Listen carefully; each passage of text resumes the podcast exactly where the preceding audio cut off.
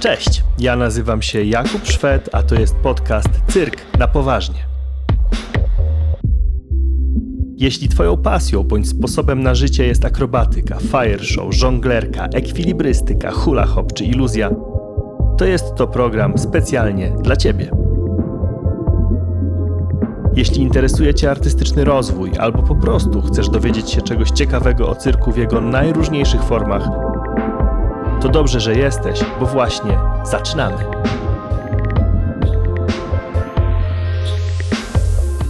Dzisiaj w Cyrku na Poważnie, y, w cyklu Circus Podcast będziemy rozmawiać o promocji, o marketingu, o mówieniu o sobie, o promowaniu swojej działalności. Dzisiaj gościem specjalnym jest Grzegorz Jędrek, specjalista właśnie od marketingu, od PR-u, szczególnie w kulturze, e, autor bloga w niedoczasie.pl. Grzegorzu, cześć. Cześć, dzień dobry, miło Cię słyszeć. Grześku, czy mógłbyś parę słów naszym słuchaczom powiedzieć jeszcze o swojej działalności, tak może bardziej szczegółowo?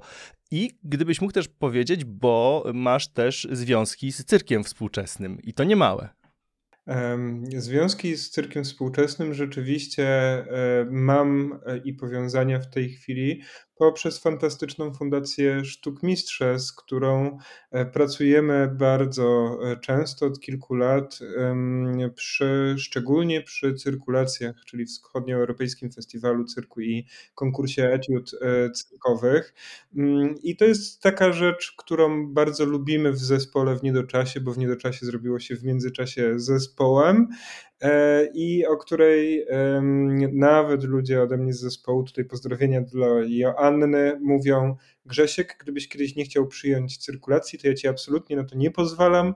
Musimy e, pracować z cyrkulacjami, bo ja uwielbiam ten e, projekt. Więc to są moje połączenia e, z cyrkiem i ja wiem o co chodzi Joannie, bo ja też bardzo lubię to, co się dzieje we współczesnym cyrku. Uważam, że to jest fantastyczna mm, przestrzeń twórcza i dzieje się tutaj wiele nowego i ciekawego, dlatego E, z chęcią pracuję z cyrkiem e, współczesnym i szczególnie ze sztukmistrzami, z Fundacją Sztukmistrza.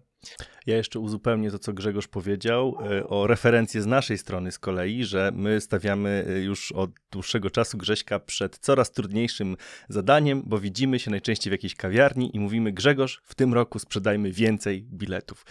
No i te bilety idą już w tysiącach, już, już liczymy w tysiącach, już nie rozmawiamy o setkach, liczymy w tysiącach. Zadanie jest ambitne, bo nawet w Lublinie, gdzie faktycznie duża jest świadomość cyrku współczesnego i, i festiwalu cyrkulacji, bo to właśnie przy okazji cyrkulacji najczęściej z Grzegorzem współpracujemy, e, to jest wyzwanie i któremu Grzegorz i jego zespół e, naprawdę jest w stanie sprostać. Dlatego właśnie dzisiaj z dużą dozą pewności zaprosiłem Grzegorza, żeby to on właśnie porozmawiał z nami na temat tego, jak cyrk promować. A Grześku, a jeszcze tak poza cyrkowo, to powiedz, w czym się specjalizujesz zawodowo? W tej chwili myślę, że przede wszystkim zajmuję się PR i marketingiem kultury e, i to jest e, kwestia, nad którą poświęcam najwięcej czasu.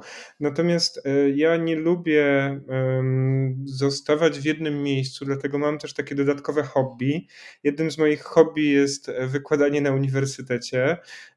Drugim moim, tutaj może nawet nie hobby, są takie kwestie związane z literaturą współczesną. Bardzo um, lubię to wszystko i dzięki temu też dobrze rozumiem, co to znaczy niszowość pod wieloma względami, e, bo ta literatura jeszcze w wielu wypadkach jest taką, takim zjawiskiem niszowym, ale ja nie wiem, czy wiesz, ale ja nie myślałem jeszcze lata temu o tym, że zostanę marketingowcem i że będę się zajmował marketingiem. E, nie wiem, czy jak sobie to wyobrażasz, wyobrażasz mnie jako takiego, ale ja nie chciałem być marketingowcem na początku. Okej, okay, a co się stało, że jednak zostałeś nim?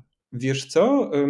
To był proces i to był bardzo ciekawy proces, w którym ja zrozumiałem, że ja się po prostu zajmuję komunikacją z ludźmi i ja bardzo lubię komunikację z ludźmi i lepsze zrozumienie tej komunikacji, takiej na różne sposoby, tak? Ostatnio rozmawiam z taką artystką i mówi do mnie, wiesz, bo ja fantastycznie wiem, e, jak e, się komunikować z ludźmi, kiedy jestem z nimi jeden do jeden.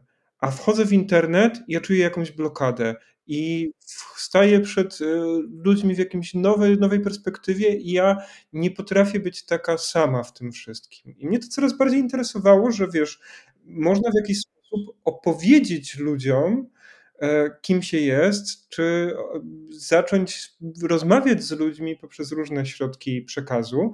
No i tak wiesz, kroczek po kroczku, coraz bardziej szło to w PR i w marketing, a ponieważ no ja uwielbiam osoby, które zajmują się wszelką twórczością, e, dobrze mi się rozmawia z tymi ludźmi, których inni uznawają, uznają za dziwnych, pokręconych. Ja wiem, że to po prostu ich cudowna wrażliwość gdzieś tam w środku e, powoduje, E, że bardzo skupiałem się na swojej pracy i e, wiesz, i to sprawiło, że no ja teraz chcę się zajmować przede wszystkim marketingiem e, kultury, bo tutaj widzę też, że najwięcej mogę pomagać innym, wiesz, to czasem takie ważne ustalić sobie w życiu, gdzie ty możesz dokonać jakiejś zmiany, co ty możesz istotnie pomóc innym ludziom. To jest takie moje przekonanie, tak, tutaj w tej komunikacji, w tym marketingu mogę, mogę twórczym osobom pomagać, żeby, nie wiem, byli bardziej widoczni niż reklamy butów na przykład, tak, i to czasem, to czasem jest fajne, buty są całkiem spoko, sam, e, sam lubię, ale czasem dobrze się czuję z tym, że widzę, że e, osoby twórcze czy całe zespoły e, dostają też tą odpowiednią ilość uwagi i mogą dać ludziom sami z siebie coś mm, ciekawego, więc to są takie moje mm, motywacje do zajmowania się e, marketingiem. No i to jakoś tak już zostało od czasu, gdy założyłem bloga. I muszę Ci powiedzieć też, że bardzo dużo ludzi irytuje na początku marketingu. Myślą, że oni muszą się promować. I ja na początku też myślałem, że wiesz, tak bardzo stereotypowo po marketing, o marketingu. A teraz dla mnie to jest jeden ze sposobów komunikacji i widzę, że naprawdę ten marketing można robić w ten sposób, żeby po prostu pokazywać to, co chcemy ludziom pokazać i podtrzymywać taką fantastyczną rozmowę z e, innymi dookoła nas, bardzo wynagradzającą też jako po prostu sposób komunikacji. Jeszcze dopowiem y, coś, co ja wiem, a czego wy jeszcze o Grześku nie wiecie. Grzegorz też jest sam artystą, bo pisze, zajmuje się słowem mówionym, y, jest poetyckim slamerem i slamy poetyckie organizuje. Ja cię nie będę o to pytał, bo wiem, że to mogłoby, odpowiedź mogłaby zająć cały czas, który, który mamy poświęcony, ale to tak tylko chciałem podkreślić, że rozmawiamy nie tylko ze specjalistą od marketingu, ale też z artystą. To jest ważna, ważna perspektywa. To tylko e, dodam, że mm, ostatnio mieliśmy rewizytę poetów e, z Litwy, E, I jak sam jechałem do Litwy na festiwal, to ja bardzo lubiłem, kiedy e, w moim biogramie na początku pojawiło się e, Len, Lenkus Poetas Islameris. Mam nadzieję, że nie kaleczę tutaj litewskiego bardzo, ale tak, no czasem, czasem i tak bywa i chyba dzięki temu troszeczkę łatwiej mi po prostu gdzieś tam zrozumieć, kiedy ktoś coś sam tworzy. No właśnie, bo ten podcast skierowany jest przede wszystkim do osób, które chcą tworzyć bądź tworzą swoje spektakle, swoje projekty artystyczne. Nie mam tutaj na myśli cyrku na poważnie, bo tutaj mm, rozmawiamy o różnych tematach dotyczących też i edukacji, organizacji i tak dalej, ale cykl Circus Startup jest dedykowany właśnie twórcom, twórczyniom, szczególnie tym, które znajdują się na początku swojej drogi. Być może już istnieją w ich repertuarze jakieś artystyczne projekty, jak na przykład spektakle plenerowe czy, czy sceniczne, a być może właśnie są u progu tworzenia takich spektakli. I teraz chciałbym, Grześku, żebyśmy się postawili właśnie w roli, czy jakby postarali się wyobrazić perspektywę kogoś, kto w jakimś mieście w Polsce, w jakiejś miejscowości w Polsce tworzy wraz być może z grupą, może solowo. I chciałby, żeby te właśnie te wytwory artystyczne swoje, te spektakle, żeby były grane, żeby były pokazywane, żeby były kupowane, żeby można było przejść na zawodostwo, jeżeli chodzi o to. No i teraz pytanie jest do ciebie jako specjalisty. Ja tutaj będę się starał jak najmniej przeszkadzać, a więcej dopytywać, dlatego że y, też przez, przez lata y, tutaj się nauczyliśmy, że y, jak się zatrudnia albo prosi do współpracy specjalistów, to najlepiej im czasami nie przeszkadzać, tylko posłuchać, co mają do powiedzenia. Dlatego ja przedstawiam sytuację bazową, zamieniam się w adwokata kogoś, kto dopiero tworzy i słucham ciebie, co ja mogę zrobić, jak ja mogę działać, żeby jakoś zaistnieć, żeby ludzie się o mnie dowiedzieli. bo wierzę w tą swoją sztukę, uważam, że robię fajne rzeczy i chciałbym ją pokazywać. Dobra. E, pierwsza rzecz, gdybym przyszedł do mnie taki młody zespół, to to, co bym ich zapytał, to w jaki sposób mówią o tym, co robią. Czy oni wiedzą, co robią? E, I to wbrew pozorom wydaje się rzeczą bardzo łatwą, ale wcale takie oczywiste nie jest, ponieważ to, jak my opowiadamy o tym, się zajmujemy, to jest e, bardzo długi proces e, rozumienia tego, jak to wytłumaczyć w jak najprostszy sposób, tak? Ja dzisiaj mówię, zajmuję się PR i marketingiem kultury, a szerzej po prostu komunikacją. Ale to był naprawdę długi proces ustalania tego, czym się zajmuję. Czy jeśli ktoś was zapyta, co ty robisz w życiu, jesteś w stanie odpowiedzieć jednym zdaniem, i to jest bardzo ważny punkt wyjścia, ponieważ ludzie mają w głowach kategorie i nieraz chodzi po prostu o tą ludzką percepcję. Na tym polega właśnie branding. My mamy jakąś kategorię i ktoś przychodzi nam, czy jakaś marka przychodzi nam pierwsza do głowy e, w ramach tej kategorii. Jeśli to wiemy, jeśli my dobrze wyznaczymy tę kategorię, to u ludzi dookoła będzie się pojawiać ten właśnie obraz. Załóżmy, że potrzebują warsztatów, tak? Czy jesteście pierwszymi osobami, którzy przychodzą im do głowy na warsztaty? Mają jakieś wydarzenie lokalne. Czy to jest, czy wy jesteście takim pierwszy, taką pierwszą osobą, która im się kojarzy, mm, a to jest dobra rozrywka na takie wydarzenie kulturalne, albo na przykład sztuka.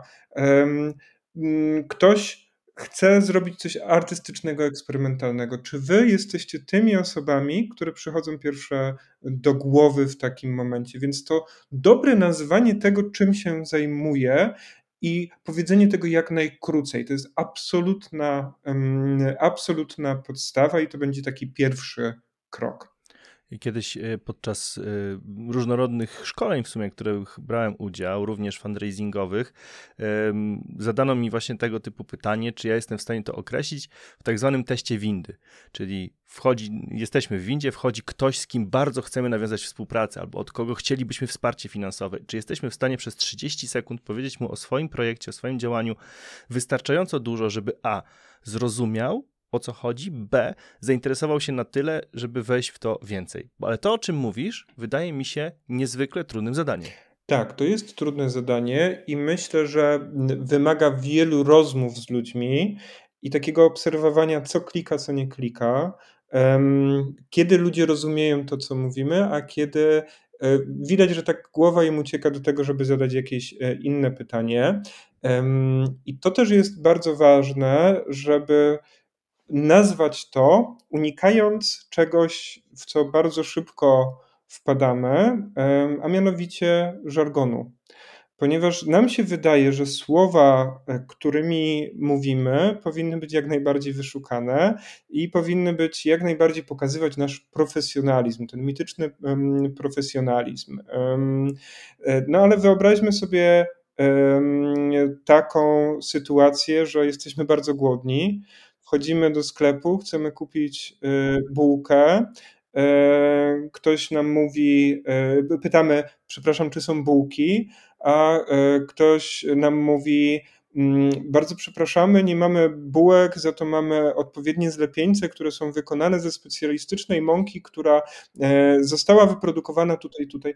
To nie jest to, czego my potrzebujemy, tak? My potrzebujemy bułki i tak mówimy na to. Nie wiemy, jak, e, nie wiemy, jak się to nazywa e, branżowo i nie chcemy, nie musimy wiedzieć. Ta wiedza branżowa jest zupełnie do wnętrza. Natomiast mm, kiedy komunikujemy się ze światem, to powinno być jak najprostsza rzecz. I druga rzecz właśnie, to powinna być rzecz, która jest powiązana z tym, czego ludzie mogą w jakiś sposób potrzebować. Tak? Kiedy ja mówię, że zajmuję się PR i marketingiem kultury, to nie jest przekaz dla um, wszystkich i nie każdy od razu będzie e, ze mną współpracował, ale jeśli ktoś kogoś zapyta, słuchaj, wiesz co, y, potrzebuję marketingowca, I ta druga osoba, która na przykład mnie zna, będzie wiedziała, mm, że to mówi ktoś od teatru, to myśli sobie, hmm, marketing kultury, kogo ja znam, tak? To jest ten, jakby ta pierwsza, ten pierwszy pojemnik, który przenosi nas gdzieś dalej. Druga. Innymi słowy, dajesz taką, tak jak wspomniałeś na początku o tych kategoriach, o tych jakichś łatkach, czyli dajesz, tworzysz coś, co w sposób łatwy będzie przypisane twojej osobie, twojemu imieniu, twojej e, działalności. To mi się kojarzy oczywiście z takimi zabiegami e, pozycjonowania, e, nadawania marki, tworzenia. Myślę, że jest w tym na pewno dużo, du, du, dużo z tego.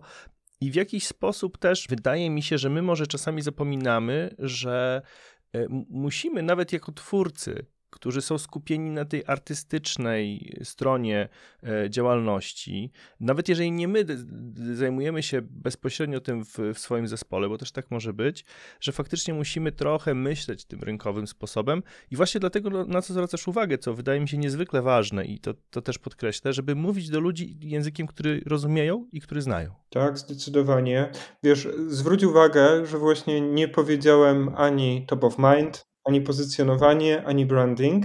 E, a to wszystko, co tutaj mówię, tak naprawdę wypływa z takich zasad. Natomiast nam się często wydaje, że potrzebne jest tłumaczyć to w ten sposób. Tymczasem najlepsze książki, jakie znam, tłumaczyły to e, w ten sposób, że my walczymy o miejsce w czyjejś głowie, tak? Że czy my jesteśmy pierwsi w czyjejś głowie i to prostu jest to, co chcemy tutaj osiągnąć w tej kwestii. Uważam też, że to nie jest wbrew naszej, e, wbrew naszej sztuce, tak? Bo zobaczcie, jak wiele zespołów długo i ciężko na to pracowało e, i jak wiele, wielu ludzi długo i ciężko na to pracowało, żeby właśnie być top of mind, tak? Od Szekspira przez Cirque du Soleil po e, pisarzy, oni są kojarzeni jako właśnie ci pierwsi w tej właśnie E, gdzieś tam kategorii, w którą, którą gdzieś tam przed ludźmi e, mają. I to jest ta kwestia, która powoduje, że my po prostu e, po wielu latach dochodzimy do tego, że ich znamy. Oczywiście to są wielkie przykłady. My na początek nie walczymy z Coca-Colą, nie walczymy z McDonaldem, nie próbujemy silić się na nich, bo nigdy nie przebijemy ich budżetów. Ostatnio oglądałem E, jakiś wykład z 91 z Big Tech, e, w którym mówił, że żeby wypromować e, nowy produkt w Big Tech, no to trzeba było 91 rok 50 milionów dolarów tylko po to, żeby wy, wydostać się ponad innych i zostać zapamiętanym. Tylko za to, żeby zostać zapamiętanym, tak? Najprostsza rzecz. Tak, to jest coś, co y, na pewno bardzo szybko nam się kojarzy. Działalność promocyjna, działalność marketingowa z pewnego rodzaju konkurencyjnością. Bo też y, ty mówisz o tym, że no, pracujemy na to, żeby być w jakiś sposób pierwszym tym, co pojawia się ludziom w głowach, w ich wyszukiwarkach wewnętrznych, y, kiedy myślą sobie, artyści cyrkowi, artyści cyrku współczesnego, e, sztuka eksperymentalna, nie wiem, cokolwiek chcemy osiągnąć oczywiście, bo to może być bardzo różnorodne. E, nie mówimy tutaj i nie skupiamy się, żeby to było jasne dla naszych słuchaczy, słuchaczek, że nie chodzi nam tylko o projekty, które są zaangażowane społecznie i tylko o projekty, które są współczesne i sceniczne i smutne i nie wiem jeszcze jakie. Mówimy również o projektach rozrywkowych, ulicznych i wszelkich innych, ale faktycznie skupiamy się na, na działalności artystycznej. A jeszcze w tym kontekście tej konkurencji konkurencyjności. E, chciałbym, e, żebyśmy sobie jeszcze jedną rzecz tutaj e, powiedzieli i nie wiem, czy się ze mną z tym zgodzisz.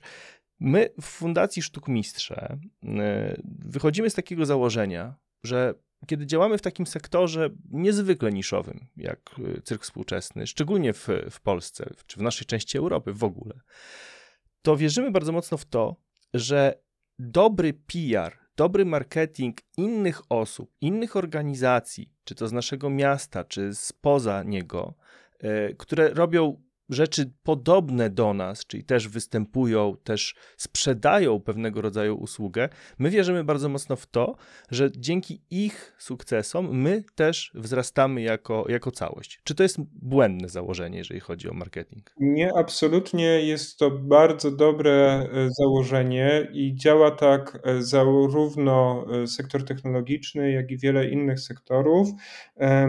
Jest taka książka 22, chyba niezbywalne prawa marketingu i brandingu, to są dwie części, można przeczytać ją.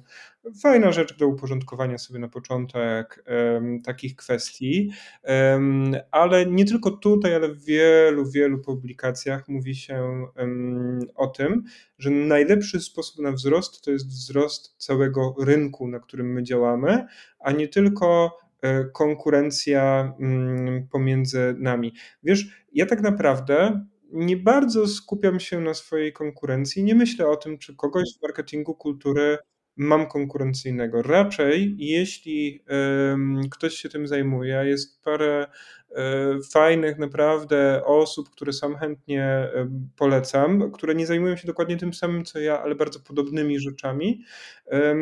My raczej szukamy przestrzeni do współpracy między sobą, bo mm, tak jest dużo sensowniej i nieraz to jest właśnie taka drobna różnica, ale zresztą o tym potem jeszcze chyba na chwilkę powiem. E, nieraz to jest tak, że dla jednych będzie co innego bardziej potrzebne, dla innych troszeczkę co innego. I ta mała różnica zrobi, zrobi nam to, że jedni będą zatrudniać tych, inni zatrudniać tamtych. Tak? Czasem to jest kwestia regionalna, to znaczy nie chcę zatrudniać nikogo z daleka, spoza regionu, bo tak mi jest wygodniej. Czasem to jest e, kwestia tego, że na przykład wydaje mi się, że mm, na, w sztuce ulicznej ten jest fajniejszy, a ta osoba z kolei dużo lepiej się prezentuje, kiedy mamy e, na przykład zamkniętą salę, ciemność i zupełnie inny mm, klimat. Więc e, zdecydowanie większa świadomość wśród ludzi samego tego, czym się zajmujecie, czyli na przykład nowego cyrku, to jest więcej przestrzeni na to, żeby ludzie w ogóle myśleli o tym, że warto e, cyrkowców zatrudniać. Nieraz ludzie sobie nie wyobrażają w ogóle tego, w jakich sytuacjach cyrkowcy mogą być dla nich fajnym tutaj e, rozwiązaniem, a tych sytuacji jest naprawdę bardzo, bardzo dużo, tak? Od takich najprostszych rozrywkowych e, po zapewnienie, nie wiem, e, przez zapewnienie Mm, nie wiem, na przykład zabawy dla dzieciaków, tak, czy to na urodzinach, czy to jakichś fajnych warsztatów instytucji kultury, po te najbardziej artystyczne, typu mamy występ w telewizji i jak mamy ozdobić e, aktor, śpiewający piosenkarki występ tak, żeby był wow, bo na przykład wszyscy już robią, wszyscy już robią tancerzy e, i co można zrobić, żeby pójść krok dalej, tak? Co sprawi, że będzie wow. Po te takie najbardziej e, sophisticated e, festiwale, przepraszam, dużo słucham po angielsku, więc słowa angielskie wskakują mi gdzieś w mowę polską, ale po te najbardziej wyszukane festiwale, gdzie ludzie szukają, co w teatrze szekspirowskim jeszcze nie było wyświetlane, tak? Co, czego, jeszcze, czego jeszcze nie widzieliśmy, jakiej interpretacji jeszcze nie widzieliśmy. I na każdą... A swoją drogą, pozwól, ci w słowo, w teatrze szekspirowskim cyrk już był za sprawą kolektywu Chaos, który właśnie w spektakl e, dotyczący błaznów e, Szekspira, epitafium błazna wystawiał, także tak i zobaczcie, że to, co Grzegorz mówi, otworzyły się drzwi i jeżeli ktoś ze spektaklem cyrku współczesnego do e, teatru szekspirowskiego zapuka, to jeżeli ma dobre skojarzenia z tym, co kolektyw Chaos pokazał, to dla nas rozmowa będzie dużo później łatwiejsza. Grzegorzu, to może teraz tak. Mm, wiemy o tej potrzebie e, stworzenia no, tego swojego jakby wizerunku, tego, że ktoś przywołuje pewną myśl i myśli wtedy o nas. Wiemy o tym, że warto jest się, jest się wspierać, e, że sukcesy innych jakby podnoszą nasze, nasze środowisko i też tak jakby w praktycznym wymiarze, bo to co powiedziałeś, jakby ludzie mogą sobie nie zdawać sprawy, nie słyszeć o nas i to jest najczęstszy przypadek. Ja pamiętam jak pojechałem na swoją pierwszą konwencję żonglerską, e, festiwal żonglerski do Niemiec i zobaczyłem, że tam jest 500 osób na sali gimnastycznej, a to jest lokalna, wojewódzka jakby impreza. I pomyślałem sobie, wow, w, tych, w tym kraju to oni naprawdę wiedzą, co to jest ta żonglerka, że to jest wow, że to jest takie popularne, że to jest takie duże, ale potem sobie uświadomiłem jakoś, że no, na ulicy nie widzę co chwila żonglera i, i to nie jest tak. To było tylko moje przeświadczenie ze względu na to, że ja doświadczyłem czegoś, co było tak silne i naprawdę nie zdajemy sobie sprawy z tego czasami, jak my jesteśmy malutkim bytem i jak jeszcze wiele pracy przed nami. Ale, przepraszam, bo teraz ja się zapędziłem. Mamy spektakl. Zrobiliśmy go, wierzymy w niego, uważamy, że jest fajny. Co mam teraz zrobić, żeby ludzie go oglądali, żeby go kupowali ode mnie? Dobra, to przechodzimy do drugiego kroku. E, drugi krok to jest taka kwestia, czy ludzie wiedzą, czym się zajmujecie, i wydaje się to podobne do tego, co mówiłem wcześniej, ale to nie dokładnie o to chodzi, bo to chodzi o taką prostą kwestię. Czy wasi znajomi w ogóle wiedzą, że wy robicie, jeszcze nie zrobiliście, o tym też chcę porozmawiać e, bardzo chętnie, ale czy znajomi wiedzą, że wy robicie w tej chwili e, spektakl e, nowego cyrku, tak? Czy ta wasza sieć kontaktów najbliższa dostaje od was sygnały, i to częste sygnały, o tym, czym się zajmujecie. Jeśli macie zespół, to tak naprawdę macie fantastyczną, fantastyczny punkt wyjścia. Dlaczego?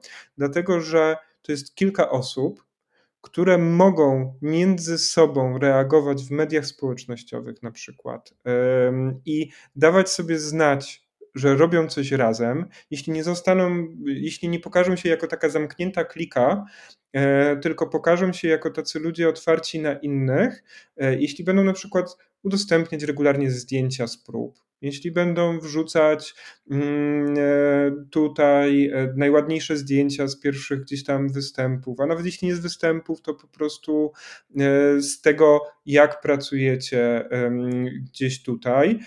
Jeśli w ten sposób będziecie pracować ze swoją siecią kontaktów, to ja Was zapewniam, że każdy z nas w sieci kontaktów ma takich ludzi, którzy w pewnej chwili będą mogli na to zareagować, tak? Więc to jest pierwsza rzecz, to jest znać swój komunikat.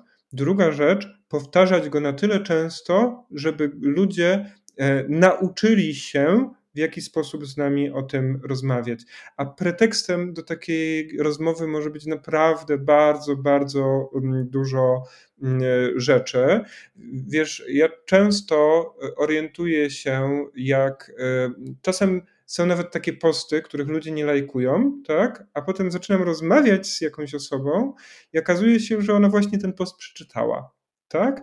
E, I zagaduje mnie o to. No to co tam Grzesiek, słychać u ciebie, e, widziałem, że z jakimiś Litwinami rozmawiałeś, tak?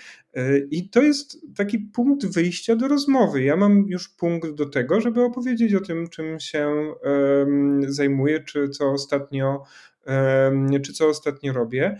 E, I bardzo często my nie dbamy, my dbamy o różne kreatywne sposoby do tego, by dotrzeć do nowych ludzi, tak?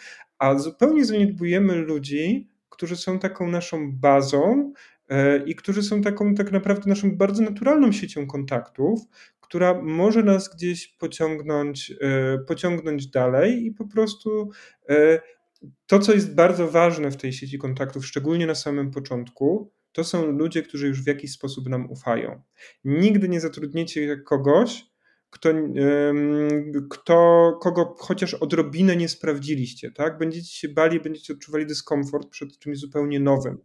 Zupełnie inaczej jest, jak ktoś mówi, że e, Stefan czy Anita go polecają, bo wtedy wiadomo, ok, ktoś już go e, wypróbował, a jeszcze lepiej jest, jak się mówi, e, i na pewno byliście kiedyś w takiej rozmowie, albo sami tak mówiliście, słuchajcie, to jest mój kumpel, kumpela z liceum, po prostu najlepsi ludzie na świecie, bierzmy ich, ja za nich, e, ja za nich bym życie oddał, oni na pewno zrobią fajną robotę, tak?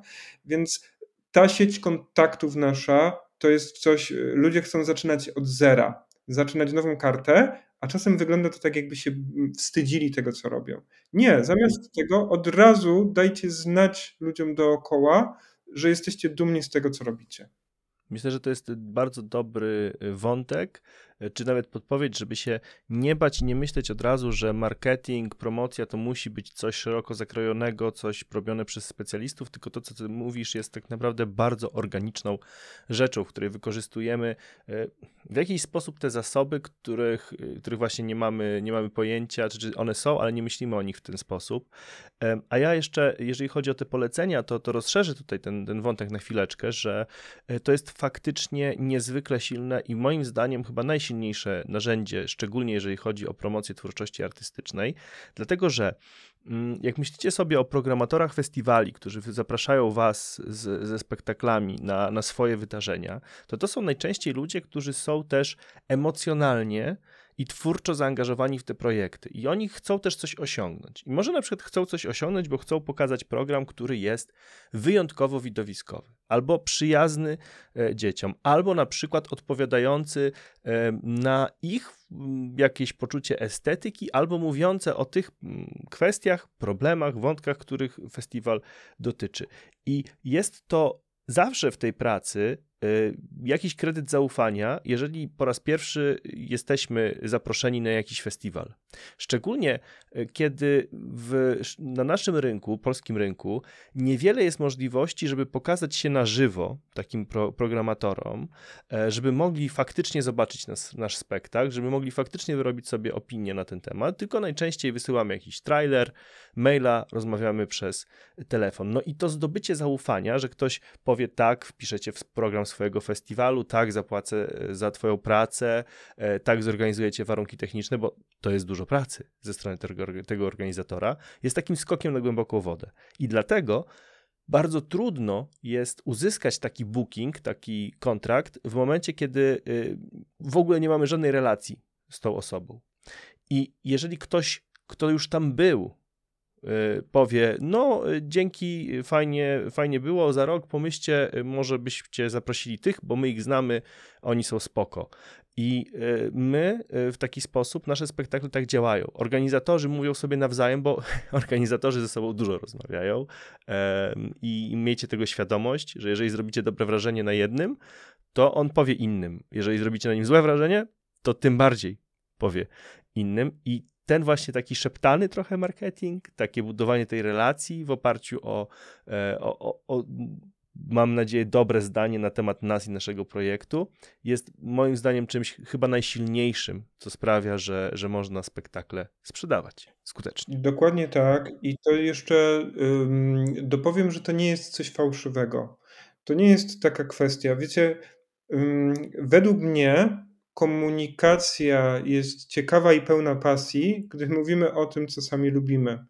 Jeśli my się dobrze czujemy z tym, co my robimy, to my będziemy chcieli o tym opowiadać, tak? Jakkolwiek niszową e, sztuką nie byłby slam, jestem absolutnie przekonany, że kocham i uwielbiam slam i spoken word. Widzicie, Jakub w ogóle powiedział, że jakbym zaczął mówić, to pewnie bym mówił przez e, e, godzinę, bo tego nie potrzebuję teraz, ale to jest właśnie ta kwestia. Jeśli wy naprawdę czujecie się dobrze z tym, co robicie, zebraliście w sobie trochę takiej pewności, hej, może nie jestem pierwszy, najlepszy, cudowny, może jeszcze nie mam nagród, ale ja to po prostu bardzo kocham, to ludzie w to bardzo mocno uwierzą i nie rozdadzą wam szansę nawet na tej kwestii. Może to będzie szansa niskobudżetowa na początek, ale hej, e, mały budżet do małego budżetu i to się zbiera.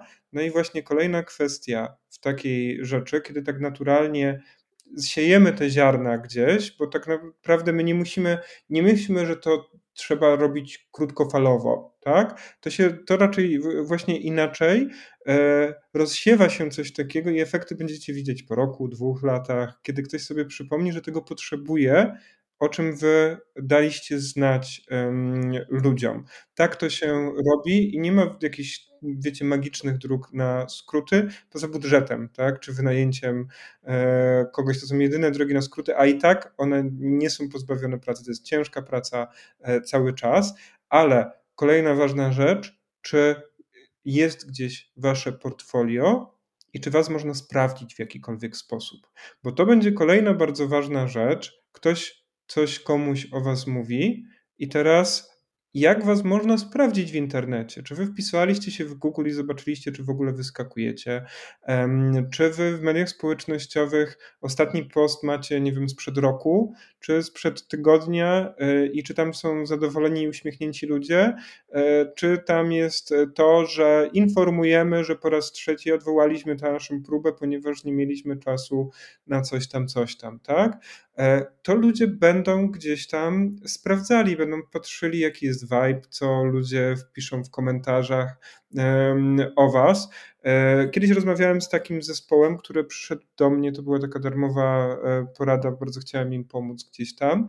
Mm, I oni mówią: Kurczę, prawie dostaliśmy się do mm, dużej radiostacji, ale jesteśmy przekonani, że o nas mówili, kiedy mówili, że no wybierali takich ludzi, którzy mają już gdzieś tam jakichś fanów, którzy mają już gdzieś tam jakąś bazę ze sobą, tak? Zostali sprawdzeni, zostali sprawdzeni na zasadzie, hmm, to jeszcze nie teraz, jeszcze ludzie w nich nie dość dobrze e, wierzą i zaraz stąd możemy przejść do, płynnie do kolejnego mm, kroku, ale... A zanim jeszcze, Grześku, to pozwolę sobie wtrącić, być może z rzeczą specjalnie ważną, czy wyjątkowo ważną dla osób, które starają się y, wejść na rynek tak zwanych spektakli varieté, czyli dostać kontrakt ze swoim krótkim występem do jakiegoś większego spektaklu, bo tutaj też marketing jest niezwykle istotny. E, podczas konferencji Circus Startup Volume 1 mieliśmy wystąpienie Steffi Haberl, która jest dyrektorką kreatywną e, Varieté Palazzo. To jest e, całkiem spora sieć e, bardzo konkretnie działających teatrów varieté, które zatrudniają masę cyrkowców w ciągu, w ciągu roku. Mm, I ona powiedziała coś takiego, że kiedy szukają artystów do swojego nowego projektu, to ona pierwsze co robi, to zerka na Instagrama. Mimo tego, że sama Instagrama niekoniecznie prowadzi, czy, czy jakoś szczególnie ma, ale zerka na Instagrama dlatego, żeby dowiedzieć się więcej o osobie, niekoniecznie tylko o artyście, ale o osobie, z którą będzie współpracowała. No bo to jest na przykład znowu skok na głęboką wodę, bo proponuje ci 3, 6, 10 miesięcy kontraktu. Trochę to, co ty powiedziałeś, nie? że e, z kim chcemy pracować, musimy tę osobę trochę poznać, a na naszym rynku nie zawsze ta okazja do osobistego spotkania się nadarza. Powiedziałbym, że raczej nadarza się rzadko. I wtedy taka programatorka, dyrektorka artystyczna patrzy, y, jakie macie hobby, bo na przykład może się przyda w spektaklu ktoś, kto szydełkuje bo to byłby ciekawy, nie wiem, element na scenę. O, ta osoba jest zainteresowana muzyką, gra na jakimś instrumencie, super, mały plus. No i w tym czasami niestety kompetytywnym środowisku możemy się troszeczkę wyróżnić, możemy mieć przy sobie taki mały plusik i możemy się poznać jako ktoś po prostu fajny do, do współpracy. Dobra, super. To w takim razie zmienię tutaj kolejność tego, co chciałem powiedzieć, skoro tutaj o tym powiedzieliśmy. Do tego, co tutaj jeszcze mówisz, to jeszcze dodam w takim razie, pamiętajcie, że bardzo duża część waszego wizerunku to są po prostu ładne zdjęcia. Upewnijcie się, że macie ładne zdjęcie i macie regularną e, dostawę tych ładnych zdjęć. To nie muszą być wszystko profesjonalne sesje. Co więcej, im bardziej sztucznie to wygląda, tym mniej e, bywa interesujące. To raczej powinny być ładne zdjęcia e, z codzienności oraz ze spektakli. Tak? Spektakle dobrze, jeśli mają swój kolor, swoje nasycenie, swoje emocje. E, to jest bardzo ważne, żeby już ten nastrój był widoczny na zdjęciach. Z drugiej strony, bardzo, bardzo ważne jest też to, żeby pomiędzy spektaklami pokazać też Was i też pamiętajcie, to wy ustalacie, ile chcecie pokazać, nawet z prywatnego życia. To wy wyznaczacie tą granicę, gdzie się e, zamyka jakaś przestrzeń za wami. I to, co mówiłeś, Jakub, o wyróżnieniu. E, to jest bardzo ważne, ponieważ jeśli mówimy i o PR-ze, i o marketingu w tej kwestii, to bardzo ważne jest, żeby ludzie mogli w szybki sposób wyrazić, dlaczego wy jesteście ciekawi, nie wśród innych, tylko dlaczego wy jesteście ciekawi z tym, co się zajmujecie. Tak? E, ludzie lubią wszelkie dziwnostki, właśnie curiosity, takie e, rzeczy, które są niecodzienne. Tak? E, gdybym miał powiedzieć, co na przykład jest super w jakimś numerze, tak? Na przykład zapamiętałem, że ktoś się zajmuje, przepraszam, terminologię kaleczę strasznie, ale ktoś e, wykonuje na kole różnego rodzaju sztukę, ale na przykład jego takim popisową rzeczą, którą robi, jest to, że nie wiem, w pewnej chwili zasłania oczy załóżmy czerwoną, e, czerwoną szarfą. I ta czerwona szarfa to może być wasz jakby sposób na wyróżnienie się. Coś, co będzie powtarzane jako takie, wiesz, to jest ten od czerwonej szarfy. Chcecie być w ten sposób kojarzeni, mieć sobie coś taką rodzaj herbu, supermocy, czy mm, czegoś takiego, co was wyróżnia i co sprawia, że wy jesteście inni niż um, wszyscy, to może być naprawdę drobny akcent, ale taki, który da się łatwo zakomunikować. To jest coś, co mówisz, co jest bardzo zbliżone mm, filozofii produkcji też e, spektakli cyrkowych, szczególnie tych krótkometrażowych, przede wszystkim e, właśnie na tym rynku krótkich form, jak pomyślimy sobie o festiwalu Cirque du Domain, czyli prawdopodobnie największym festiwalu cyrku współczesnego na świecie, którego celem jest pokazywanie krótkich form, to tam numery, które są wy, wybierane, właśnie mają coś, co, co ty określiłeś jako ten specjalny atrybut, jakąś taką specjalną wyróżniającą rzecz, dlatego że prawie każdy, szczególnie taki zaawansowany festiwal, programer, szuka czegoś, czego jeszcze nigdzie nie było, czego jeszcze nikt nie miał, albo co jest bardzo rzadkie. I to wyróżnienie się jest nawet długo bardzo było częścią filozofii nauczania w zachodnich szkołach cyrkowych, że poświęć czas na to, żeby znaleźć coś, czego nie robią inni, jakiś rodzaj techniki, jakiś rodzaj użycia nowego rekwizytu, e, wprowadzenia jakiegoś, e, jakiegoś obiektu, e, z którym nikt nie pracuje. Ja tutaj podam taki przykład żonglerski Florenta Lestarza. Myślę, że troszkę może starsi cyrkowcy, podobni jak ja, jarali się jego filmem właśnie z festiwalu Cirque du Domain, w którym to żonglował um, laską, taką dochodzenia i maczugami, przy tym posługiwał się czy rozwiewał swoim płaszczem gazety i jakby tworzył niesamowity obraz. I, I technika, którą się posługiwał, nie była jakaś super wyszukana, jeżeli chodzi o samą żonglerkę. To nie chodziło o to, że on tam nagle rzucał dziewięć tych, tych lasek czy tych maczug. Miał jedną, jedną tą laskę i robił z nim rzeczy, których nikt inny nie robił wcześniej, albo przynajmniej nie było to na tyle popularne. Dzięki temu wyróżnił się. Widziałem w mediach społecznościowych fantastyczne króciutki spektakl, ale niesamowity na schody i trampolinę. To było piękne. E, wzruszyłem się e, w te kilka minut i zapamiętam to i będę to podawał dalej bardzo, bardzo jeszcze długo. Nieraz chodzi o to, tak, jeszcze tylko dopowiem, że ten spektakl, o którym Grzegorz mówi, czy ten fragment, który się pojawił ostatnio, stał się bardzo wiralowy. To jest dosyć stara produkcja Joana Bourgeois, e, choreografa e, francuskiego, który zajmuje się cyrkiem współczesnym. I właśnie ten, e, ten obrazek tej trampoliny ze schodami jest czymś, co my widzimy w, w mediach związanych z cyrkiem już od ponad 10 lat, co tylko pokazuje, jak silny jest to koncept że kiedy został stworzony, a myślę, że to było jeszcze wcześniej niż te 10 lat temu, do teraz, do 2022 roku potrafi gdzieś wejść, zachwycić i być innowacyjny, ze względu na to, że po prostu został wyszukany i stworzony w taki, w tak innowacyjny sposób. Dokładnie tak, a ja już na drugiej platformie oglądam ten sam film, e, e, ten sam film z Bjork, która mówi, że nie warto, że nie ufajcie poetom, bo was e, e, kłamią i opowiada o tym, jak rozbiera telewizor e, na części pierwsze, bo bała się telewizorów.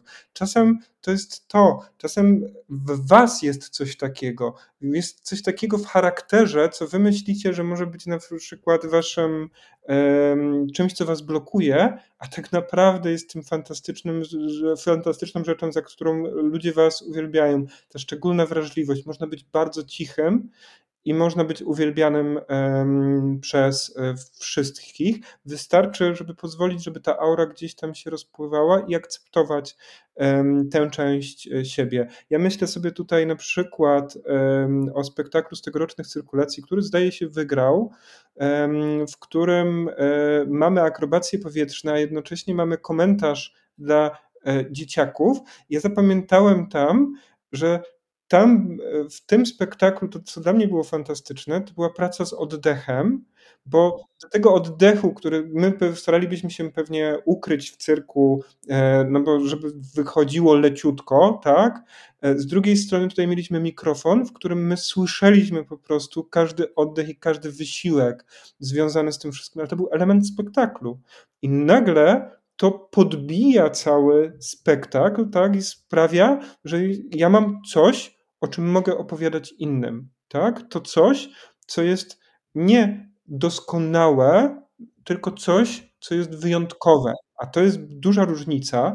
E, I na przykład mm, taki świetny przykład to są konsole do gier, w które w pewnej chwili walczyły, to była śmiertelna walka o to, która będzie mocniejsza. Tak? I w pewnej chwili wchodzi taka konsola, która się nazywa Nintendo Switch, e, ale wcześniej jeszcze jej e, wcześniejsze iteracje, która jest pierwszą konsolą, w którą można pograć w którą można pograć na, e, tele, na telewizorze, ale można też wziąć ją do ręki i poleżeć na kanapie, tak? Czemu lubisz tak tego Switcha? Bo mogę z nim poleżeć na kanapie, jak nie mogę odpalić um, dużej konsoli i wtedy pograć. To jest moja odpowiedź, którą ja sam niosę gdzieś dalej tę konsolę um, tutaj. Nie trzeba się bić na kategorię, albo jeszcze pisarka, która mówi, um, Urszula Le Guin, mówi że nie lubi kategorii, w których się ocenia, nie wiem, Hemingwaya czy Joyce'a, bo ona nigdy nie spełni tych kategorii, więc jeśli według tych kategorii będzie oceniana, to ona nigdy e, nie będzie kimś wyjątkowym. Ona chce być oceniana według swoich własnych kategorii. Ale to, co powiedziałeś i to, co, to, co podkreślasz teraz, e, wydaje mi się, niesie bardzo dużą ilość nadziei. Bo jeżeli myślimy sobie o tym, że kurczę, zacząłem w ten cyrk bawić się, kiedy miałem 20 lat, E, i to już jest późno. Co ja tak naprawdę osiągnę? Przecież nie będę, e, nie wiem, jako żongler drugim Wesem Pidenem, który rzuca wszystko w ilościach takich, jak chce i jak chce rzuca i zawsze mu to wychodzi. Nie będę już akrobatą na poziomie olimpijskim, żeby móc robić figury, które widzę i które mi się e, strasznie podobają, ale ja zawsze mam coś, czego nie mają inni, to co ty podkreślasz, mam siebie, mam swoją jakość tym, kim jestem, co czuję, jak patrzę e, i jakoś w swojej ekspresji. I nieważne jak długo, e, jak późno zacząłem swoją pracę, to ja zawsze mogę znaleźć coś, co mnie wyróżnia, coś, co ja daję nowego, nie lepszego, nie większego, nie szybszego, ale innego specyficznego, jeżeli chodzi o moją rzecz. I to wydaje mi się daje dużo nadziei, że my, którzy pochodzimy ze środowiska y, twórców cyrku współczesnego, które nie ma y, jakiejś szerokiej infrastruktury, nie ma szerokich programów wsparcia finansowego, gdzie widzimy, że w niektórych zachodnich krajach to działa, że my wciąż mamy y, możliwość wejścia w ten świat właśnie ze względu na to, że to, co mi też wydaje się najważniejsze, to pewna, pewna autentyczność, e, jakiegoś rodzaju produktu, który dajemy. I jeszcze dopowiem tylko na koniec, że ten spektakl z cyrkulacji, który Grzesiek ma na myśli, to występ Emilii Dawiec podczas e, finału konkursu etiud e, nowocyrkowych. E, ten występ nosi imię Pauza i podoba mi się to, co Grzesiek powiedział o tym występie, że to nie była perfekcja, że to nie było właśnie coś, co, coś jakby wypieszczonego, E, czy, czy, czy, czy po prostu technicznie jakiegoś e, stojącego na najwyższym ogólnoświatowym poziomie, chociaż oczywiście Emilia ma bardzo fajne umiejętności, jeżeli chodzi o technikę, którą się zajmuje, tylko było to po prostu wyróżniające się na tle wszystkiego innego. I to, co kolejną rzeczą jest, mamy takie dwie rzeczy jeszcze, którą, o których warto tutaj w tym momencie mm, powiedzieć. To jest ten moment wyjścia z siebie do innych. I tutaj pojawiają się dwie kwestie, które będą zobaczcie też, że ja nie mówię o tym, nie wiem, jak postować w mediach społecznościowych. Za chwilę zmieni się platforma. Widzieliśmy z TikTokiem, jak po prostu pomieszał. Nie ma sensu skupić się na jednej platformie. One wszystkie korzystają z tych samych podstaw, tak, żeby wciągać nas w taki mechanizm na przykład losowego dostarczania szczęścia, tak?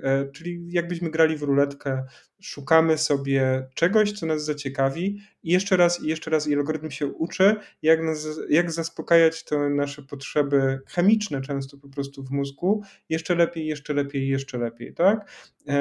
Więc nie ma sensu się na tym skupiać, bo algorytmy będą się ciągle zmieniać. Warto się skupiać na tym, co jest podstawą tego wszystkiego.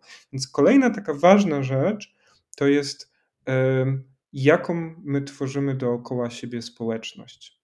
I czy ta społeczność jest w jakiś sposób otwarta? Czy ja się czuję zaproszony? I teraz taka prosta podpowiedź, to o czym wcześniej na przykład rozmawialiśmy. Jeśli mówimy żargonem, to ja wiem, że ja tam nie powinienem podchodzić, bo ja się nie znam dość dobrze. Bo ja jestem, e, ja nie dorosłem do tego, żeby was zrozumieć. To jest to, z czym bardzo często mają problem galerie sztuki, że nie potrafią dobrze wyjaśnić, dlaczego kogoś poza profesorem historii sztuki powinno to zainteresować.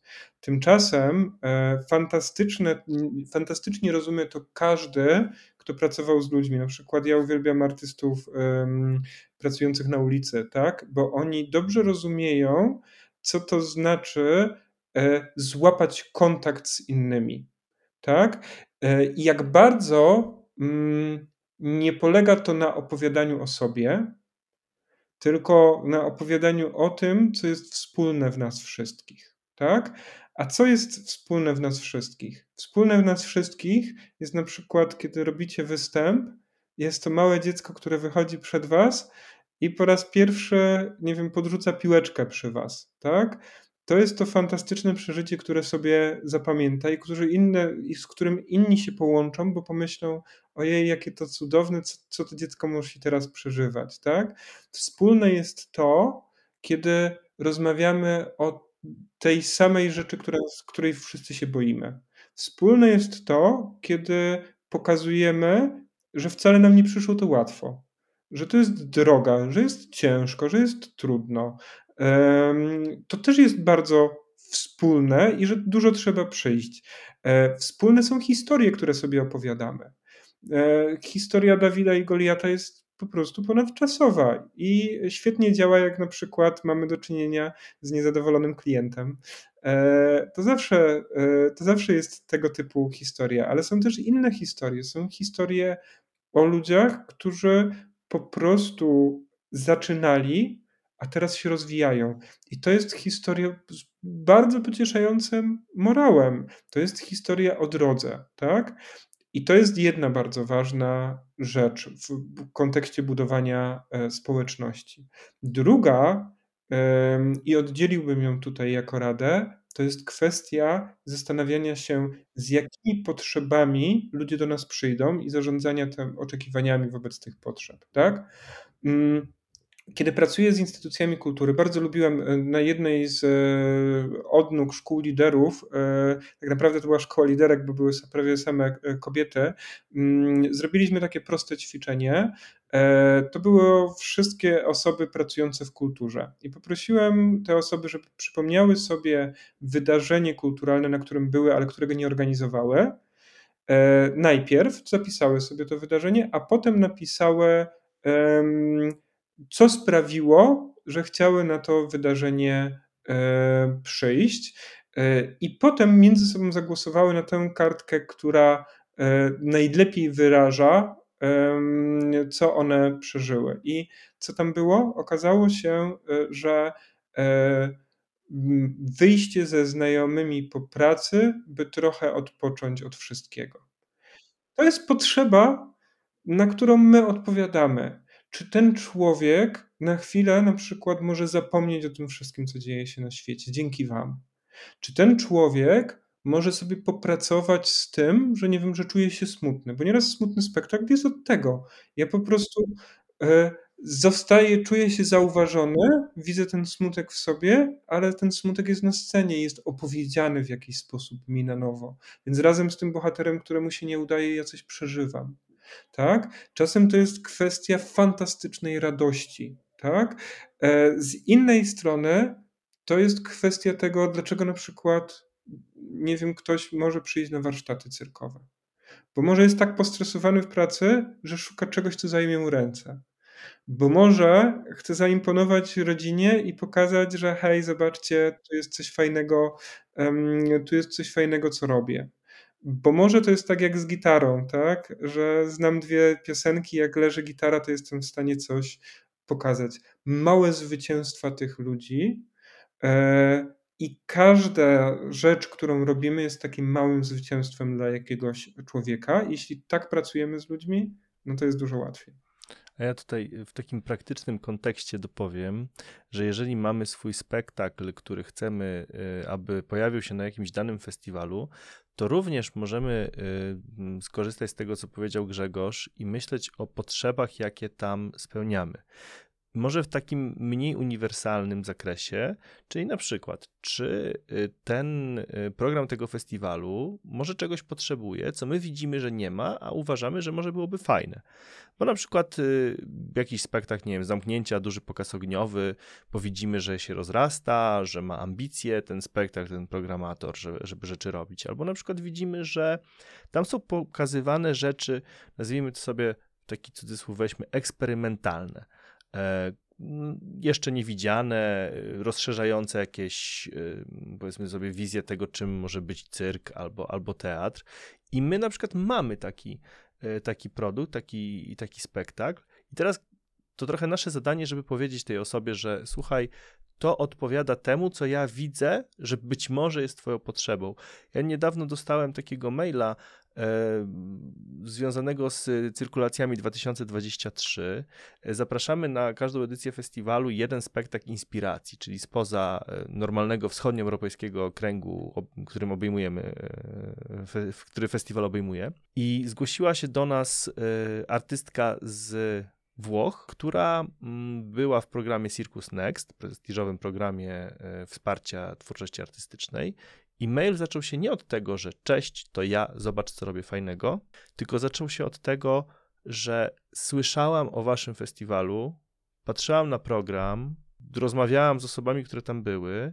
Podoba mi się jego idea, e, wierzę w to, co robicie i to tak no właśnie ja do takich rzeczy też podchodzę często z, dużym, z dużą dozą sceptycyzmu, bo to jest taka formułka, którą każdy może wstawić, ale potem w dalszej części maila jest wytłumaczone dlaczego, że e, wie na spektakle, które pokazywaliśmy, że one są takie, takie, takie. Jeżeli to jest kierunek, którym chcemy podążać, to ona też chce tym kierunkiem podążać i chciałaby zaproponować swój spektakl, bo uważa, że wpisze się doskonale w nasz program.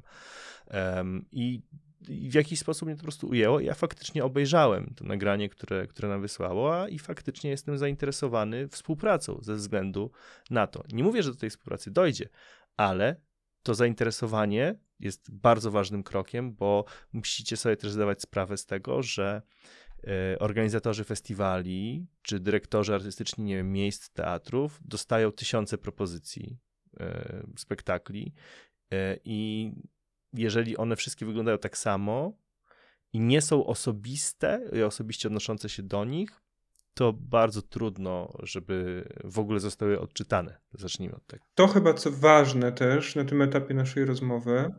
Myślę, że powinien to każdy usłyszeć.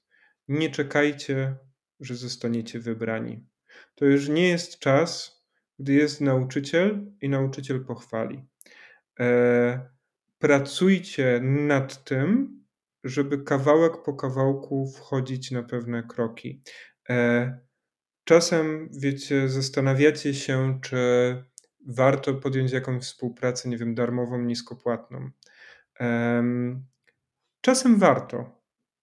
Mimo, że się człowiek irytuje, jeśli wierzy w to, co tam jest, bo nieraz to jest po prostu punkt wyjścia do kolejnej i kolejnej współpracy. To są schodki raczej, i te schodki trzeba sobie zbudować samemu, bo dopiero z pewnego poziomu jesteście widoczni dla większych graczy. Wcześniej oni choćby chcieli, nie będą mogli was zauważyć ze względu na to, gdzie są. Jeśli chcecie przejść jakąś drogę, nie próbujcie iść tej drogi tak, że od razu znajdziemy największego. Nie, czasem się uda, tak? Czasem nawet e, ostatnio słyszałem o templariuszach. No, akurat tak było, że zanim się założyli templariusze, mam nadzieję, że nic nie przekręcam, to e, któryś z nich miał wujka dobrze postawionego w kościele, tak?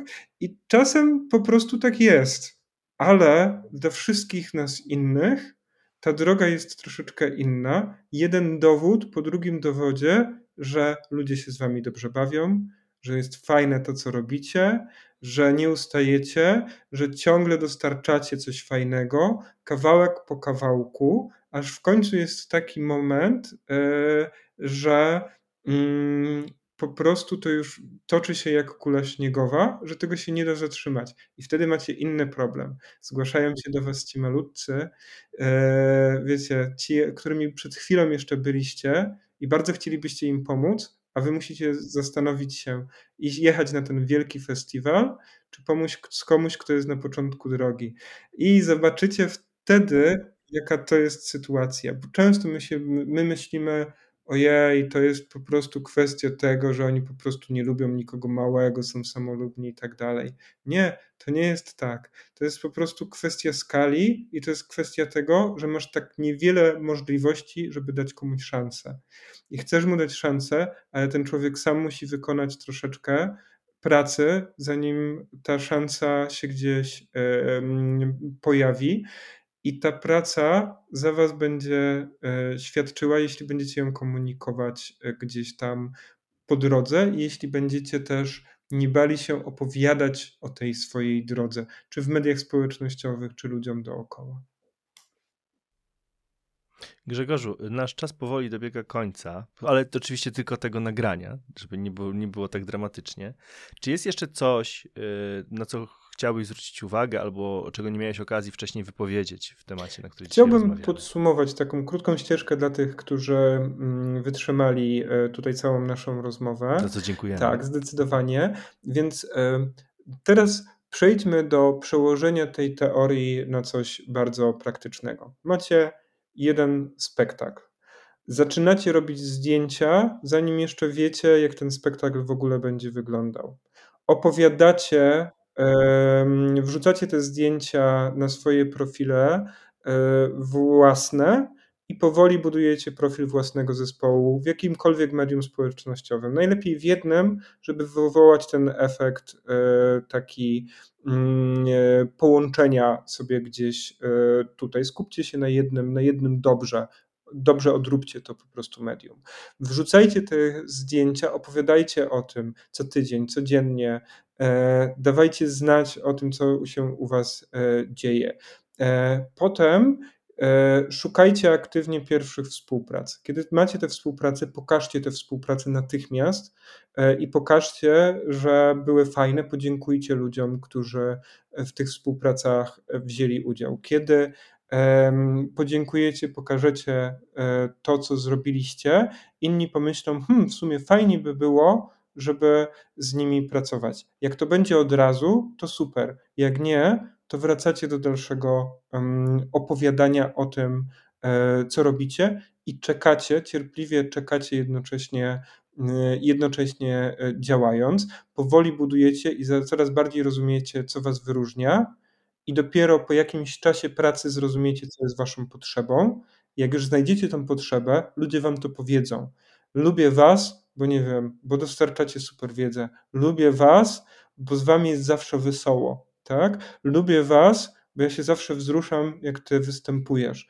Jak już to wam ludzie powiedzą, idźcie, zainwestujcie wszystko w tą i w tę jedną rzecz i nad tym się absolutnie skupcie, dalej opowiadając w mediach społecznościowych, ale już z tym wyróżnikiem, z tym konkretnym wyróżnikiem. Zastanówcie się też, jaki macie kolor.